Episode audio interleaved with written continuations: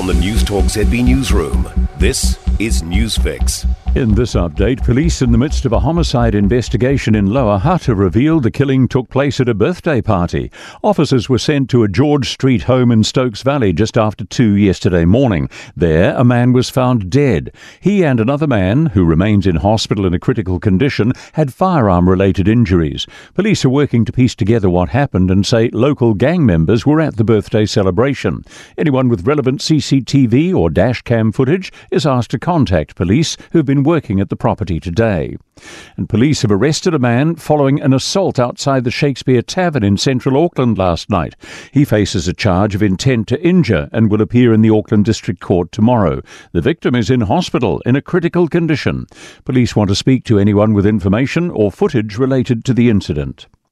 A belief negotiations over the contentious Let's Get Wellington Moving project show a strong relationship between local and central government in Wellington.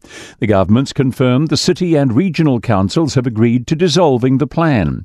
Wellington Mayor Tory Whanau says despite her past opposition to the idea, talks were constructive. It was quite heartening to see that even though we're both on the opposite ends of the political spectrum, in some areas we want the same outcome and we will respect each other's views. Mayor Whanau says she's pleased with the Golden Mile project being salvaged and Wellington is being invested in. Freedom campers on council land in central Otago can still expect to be monitored this summer.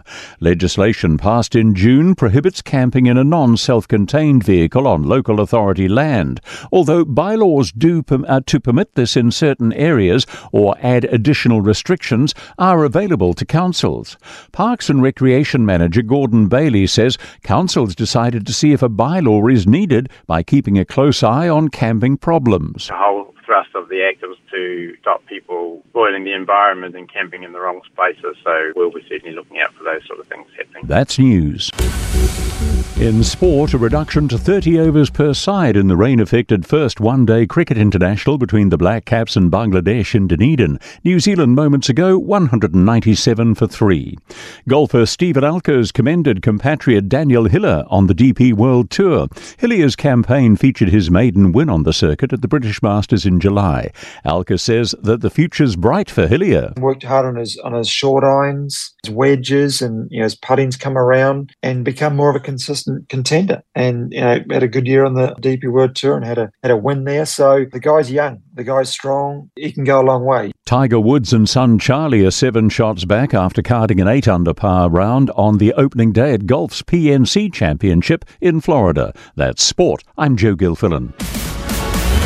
For more news, listen to Newstalk ZB live on iHeartRadio.